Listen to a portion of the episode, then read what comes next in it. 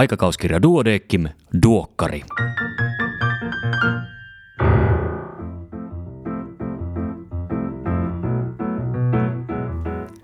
Tämä on kesänumero vuonna 2020. Minä olen Kari Hevossaari, TK-lääkäri Helsingistä. Tervetuloa mukaan. Tässä podcastissa käyn lyhyesti läpi uusimman aikakauskirja Duodeckimin eli Duokkarin sisällön. Kuunneltuasi olet saanut rautaisannoksen lääketieteen viimeisiä kuulumisia ja olet tilanteen tasalla. Pidempänä juttuna tällä kertaa Iivo Hetemäen rohkaiseva kolumni Et ole epävarmuutesi kanssa yksin. Tämänkertainen numero on kesänumero, eli siis mikä? Lainaan päätoimittaja Annikka Kalliokosken kesänumero-osion pääkirjoitusta. Kesänumero lanseerattiin vuonna 2011 Pekka Lahdenteen ollessa aikakauskirjan päätoimittajana. Tuolloin tavoitteena oli tehdä hyvä Kandien kesätöitä tukeva tietopaketti, jossa oli aihekirjoa kesäkorvasta hukkuneen elvytykseen. Sittemmin numerot ovat olleet laveampia ja viimeisessä vuoden 2018 kesänumerossa teemana oli kasvit ja terveys. Halusimme 135-vuotisjuhlavuoden kunniaksi tällä kertaa ottaa nuoret kollegat mukaan tekemään kesänumeroa. Meillä oli onni saada erikoistoimittajiksi Liisa Harjama ja Iivo Hetemäki. Iivo lähetti teeman sisältöön liittyviä toiveita koskevan kyselyn Suomessa tai ulkomailla lääketieteellisissä tiedekunnissa viidettä tai kuudetta vuotta opiskeleville. Kyselyssä tiedosteltiin juuri kesätöistä palanneilta kandeilta, mitä tietoa tai taitoa he olisivat kaivanneet töissä ja toisaalta mistä heidän osaamastaan tiedosta oli erityisesti hyötyä. Tavoitteena oli kartoittaa koulutuksen aukkoja ja pyrkiä niitä kesänumeron sisällöllä täyttämään – Kyselyyn saatiin vastauksia 93 opiskelijalta, joista noin puolet oli työskennellyt perusterveydenhuollossa, lopuista valtaosa sairaalassa. Joitakin aiheehdotuksia jätettiin pois siksi, että niitä oli hiljattain käsitelty aikakauskirjassa tai sellainen julkaisu oli jo muutenkin tulossa. Kiinnostavia ehdotuksia jäi vielä talteenkin. Teemanumeron tekeminen on pitkällistä puuhaa ja kestää tavallisesti noin vuoden ideasta ilmestymiseen – Liisa ja Iivo olivat esittelemässä kesänumeron sisältöä aikakauskirjan lääketieteelliselle toimitukselle viime vuoden syyskuussa. Ilmeisesti aihevalikoimaa oli ajateltu vakitoimituksessa hiukan lennokkaammaksi, sillä se kirvoitti eräältä toimittajalta seuraavan toteamuksen yhtä seksikäs kuin maksalaatikko. Mielestäni aiheehdotukset kertovat siitä, että lääketieteellisissä tiedekunnissa onnistutaan hyvin lääketieteen oppimisessa. Sosiaalilääketiedettä sivuavat seikat sekä tietojen vieminen käytäntöön etenkin monimutkaisissa tilanteissa vaativat vielä harjaantumista. Suurkiitokset kyselyyn osallistuneille lääkisopiskelijoille sekä Liisalle ja Iivolle. Ja sitten vielä lukuvinkki kesää ja riippumattoja tai laitureita ajatellen. Aikakauskirjan 135-vuotisen historian helmiä voi löytää lomalukemistoksi Twitteristä aihetunnisteella hashtag D-klassikko. Osa näistä löytyy myös kuunneltavassa muodossa samasta podcast-syötteestä kuin tämäkin duokkari.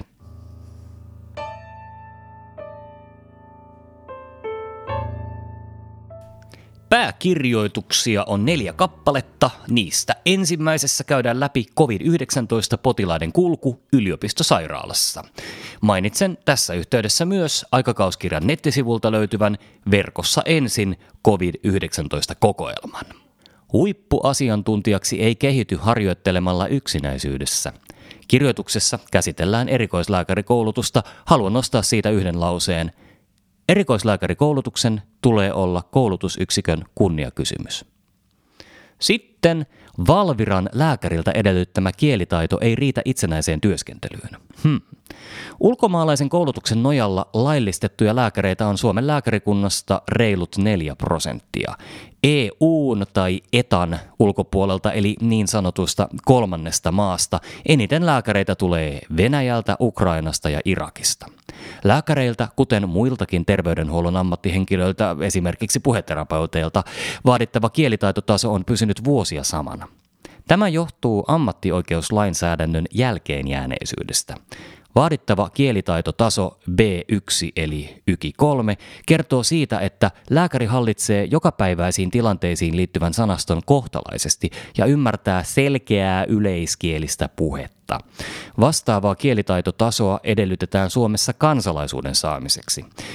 Esimerkiksi kolmannesta maasta valmistuneelta eläinlääkäreiltä. Sen sijaan edellytetään lainsäädännön perusteella korkeampaa kielitaitotasoa B2 eli YKI 4.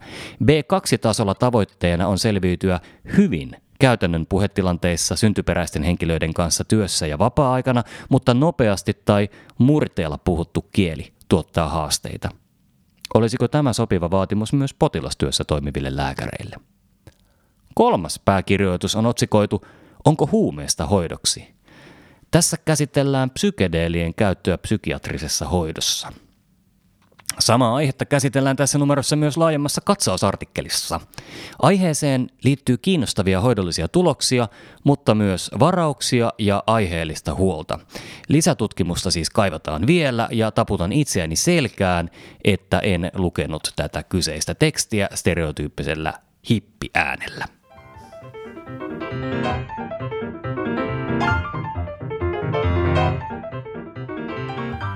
Erikoislääkärin uutisia tällä kertaa seuraavilta erikoisaloilta.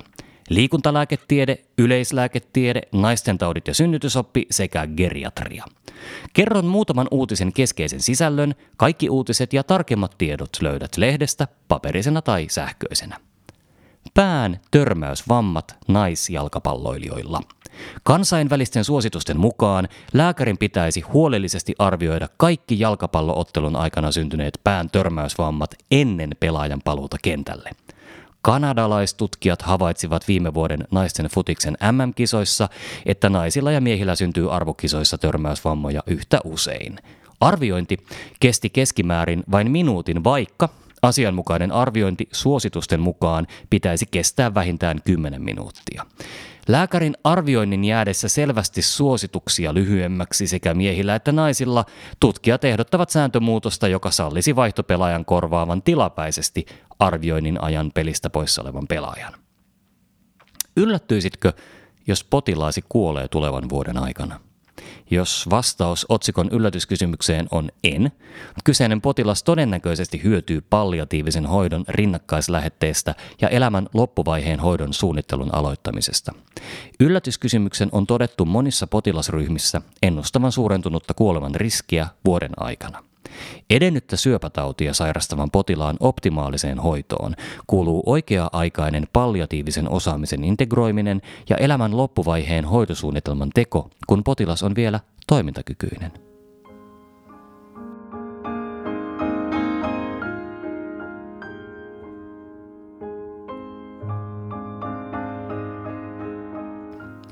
Katsausartikkeleiden lyhyet esittelyt. Epilepsia-potilaspäivystyksessä. Epilepsia-potilaat ohjautuvat päivystykseen ensimmäisen, pitkittyneen, tiheästi toistuvan tai komplisoituneen kohtauksensa vuoksi. Nopea ja oikein kohdennettu hoito parhaassa tapauksessa estää kohtauksen vaikeutumisen status epileptikukseksi.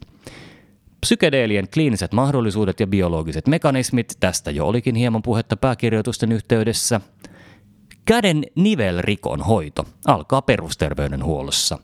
Väestön ikääntymisen myötä nivelrikon esiintyvyys lisääntyy. Käden nivelrikon alkuvaiheen diagnoosi on kliininen. Akuutit nivelturvotuksen syyt tulee erottaa nivelrikosta. Tärkeimmät hoidot ovat potilaan informointi, omaehtoiset liikeharjoitteet, mahdolliset tuet ja riittävä kipulääkitys. Kohdennetut syövän hoidot. Häviääkö syöpäkirurgia? Syövän täsmähoitojen nopea kehitys on mahdollistanut entistä tehokkaamman ja siedettävämmän hoidon, ja kokonaan uusia hoitomuotoja on tullut laajamittaiseen käyttöön.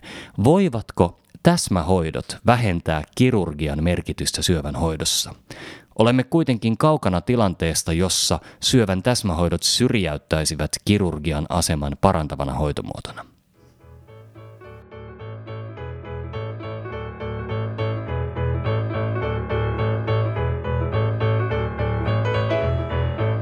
Sitten on se kesänumero-osio, joka on nimellisesti kandeille suunnattu, mutta sisältää erittäin käyttökelpoista ja selkeää tietoa kaikille lääkäreille. Apua tarjolla seuraaviin aiheisiin. Ekseemat yleislääkärin vastaanotolla. Ekseemat ovat yleisimpiä ihosairauksiamme. Diagnoosi tehdään yleensä kliinisin perustein. Hoidon kulmakivet ovat jaksottain käytetyt tarpeeksi vahvat glukokortikoidivoiteet. Yleisimpien lääkkeiden aloitus ja niihin liittyvä seuranta. Perusterveydenhuollossa ehkäistään, diagnosoidaan ja hoidetaan kansansairauksia. Terveydenhuollon ammattilaisten tehtävä on tukea potilasta elämäntapamuutoksissa, mutta monet potilaat tarvitsevat myös lääkehoitoa hoitotavoitteiden saavuttamiseksi. Lääkehoito valitaan yksilöllisesti huomioiden sairauden vaikeus, ennuste, potilaan ominaisuudet, muut sairaudet, lääkitykset sekä lääkehoidon kustannukset hyvän B-lausunnon resepti lääkekorvausasiassa. Tiedän, tämä voi kuulostaa tappavan tylsältä, mutta tähän jokainen lääkäri törmää ja sitten kun B-lausunto pitää kirjoittaa ensimmäistä kertaa, on apu tarpeen. Ja se on juuri tässä. Ikääntyneen räätälöity lääkehoito perusterveydenhuollossa. Tätäkään aihetta harva lääkäri pääsee pakoon. Suuri osa potilaista on ikääntyneitä ja pediatrit hihittelevät nyt ihan hiljaa keskenään siellä ja ikääntyneillä on pääsääntöisesti paljon sairauksia ja niihin lääkkeitä. Lääkehaitat, joista suurin osa olisi ehkäistävissä, aiheuttavat viides osan iäkkäiden päivystyskäynneistä sairaalassa. Tapaus Hillevi Hiipuja ja geriatrin lausuntovinkit aloittelevalle terveyskeskuslääkärille.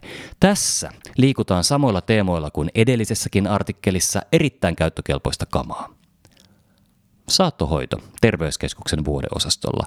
Kyllä, tätäkin saattaa olla luvassa. On helpompi toimia, kun on valmistautunut. Ja toivoisit varmasti, että oman isovanhempasi saattohoidosta vastaisi asiaan perehtynyt lääkäri, eikö niin? Ja sitten vielä.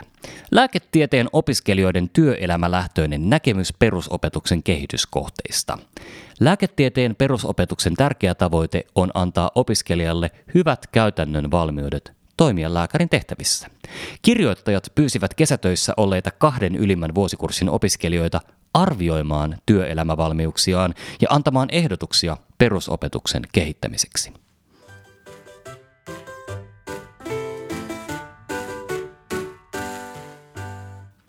Lääkäripodi on suurelle yleisölle suunnattu kahdeksanosainen podcast, jota Duodekim on ollut tuottamassa. Sen tekijät ovat Anni Saukkola ja Jenni Puoliväli, molemmat nuoria lääkäreitä, jotka ovat aktiivisia sosiaalisessa mediassa ja toivovat lisää kollegoja ja muitakin terveydenhuollon työntekijöitä aktivoitumaan somessa. Lääkäripodi on saavuttanut erittäin suuren kuulijakunnan ja jatkoa toivottavasti on tulossa – lämpimästi suosittelen kuuntelemaan. Spotify, Applen podcastit ja muut paikat, joista podcasteja löytyy.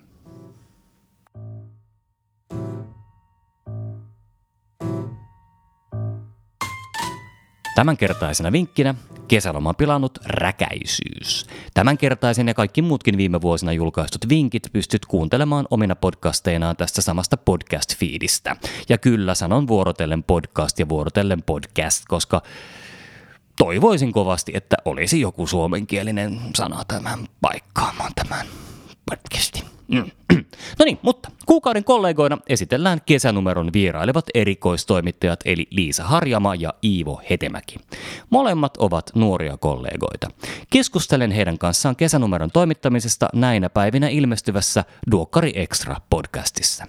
Lisäksi Iivo on kirjoittanut toivoa antavan kolumnin Et ole epävarmuutesi kanssa yksin, jonka luen nyt kokonaisuudessaan.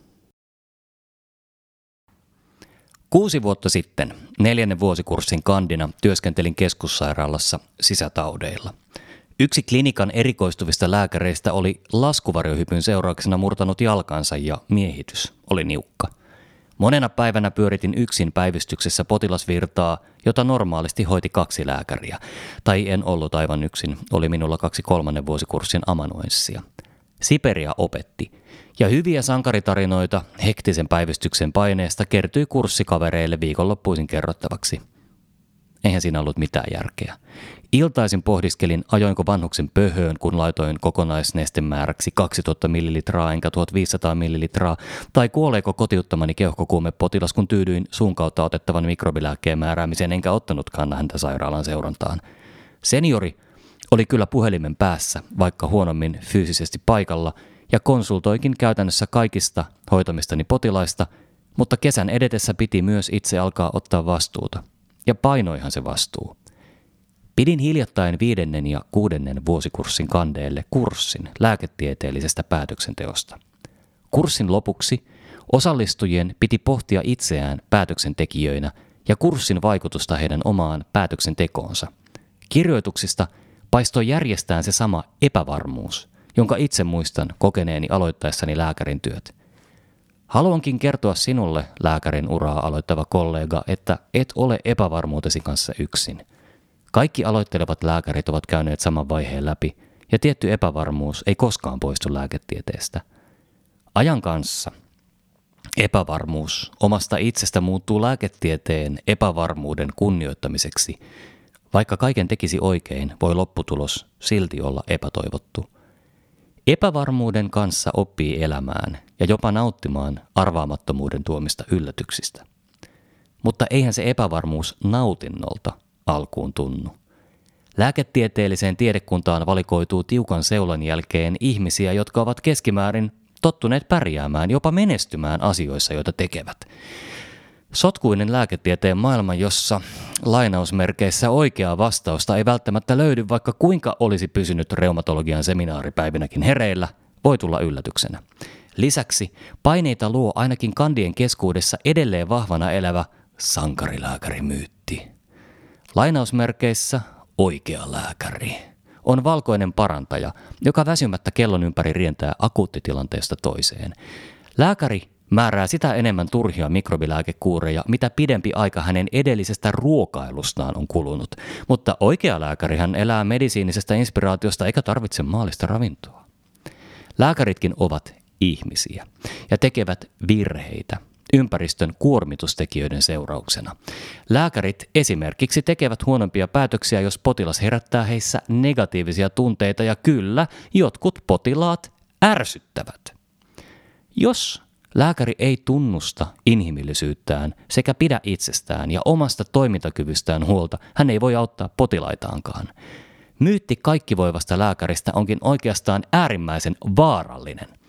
Epävarmuuskin on siedettävämpää, jos sen lisäksi ei ole myös nälkäinen ja väsynyt. Eli jos haluat oikeasti olla hyvä lääkäri, muista syödä, nukkua ja käydä vessassa. Erityisesti syödä. Epävarmuutta lieventää myös, kun sisäistää, että äärimmäisen harva ihminen on erikoissairaanhoidossakaan vaarassa kuolla kymmenen seuraavan minuutin kuluessa. Käytännössä Aina on siis hetki aikaa rauhoittua, tutkia potilas ja miettiä. Hyvä status ei välttämättä aina anna vastausta siihen, mikä potilasta vaivaa, mutta kertoo ainakin useamman asian, jotka potilasta eivät vaivaa. Lähes kaikki lääkeannokset ehtii tarkastamaan terveysportista, anafylaksia ja kouristus poikkeuksina. Ja hetki analyyttistä ajattelua hyvien lähdeteosten äärellä kirkastaa mieltä ja aina on aikaa pyytää apua. Ainakin oma haluni pärjätä ja näyttää pärjääväni oli uran alkuvaiheessa kova, ja siksi välillä arastelin kysyä apua. Sitä typeryyttä. Nielkää siis kerta toisensa perään ylpeytenne ja kysykää myös niitä tyhmiä kysymyksiä. Potilasta eivät kiinnosta lääkärin pärjäämismielikuvat, vaan hyvä hoito. Moni päivystyspotilas olikin tyytyväinen, kun kerroin, että olin keskustellut ihan ylilääkärin kanssa heidän tilanteestaan. Lisäksi päätöksenteon kehittymisen edellytys on välitön palaute. Työn luonteen takia välitöntä palautetta on hankala muuten saada, joten vaikka olisikin kohtalaisen varma päätöksestään, uran alkuvaiheessa ei ole koskaan väärin pyytää toista mielipidettä. Ainoastaan auttamalla ja antamalla palautetta jo kokemusta kerryttäneet kollegat voivat puolestaan avustaa nuorempia kehittymään. Siispä, kesätöissä puurtava kandidaatti tai miksei parkkiintuneempikin lääketieteen harjoittaja. Ole rauhassa epävarma, syö, kysy ja nauti kesästä. Lääketiede on palkitsevaa, etkä ole syksyllä enää sama ihminen. Entä miten kävi niille potilaille, joita iltaisin mietin? Jokin seuraavista vaihtoehdoista. Yksi. Otin potilaan sairaalaan, jossa kollegani saattoi tarvittaessa puuttua tilanteeseen, mikäli potilaan vointi huononisi. Kaksi. Päästin potilaan kotiin. Jos hänen tilansa huononisi, hän hakeutuisi uudestaan päivystykseen niin kuin häntä ohjeistin. Kolme. Hoidin potilasta hyvin ja hän voi hyvin.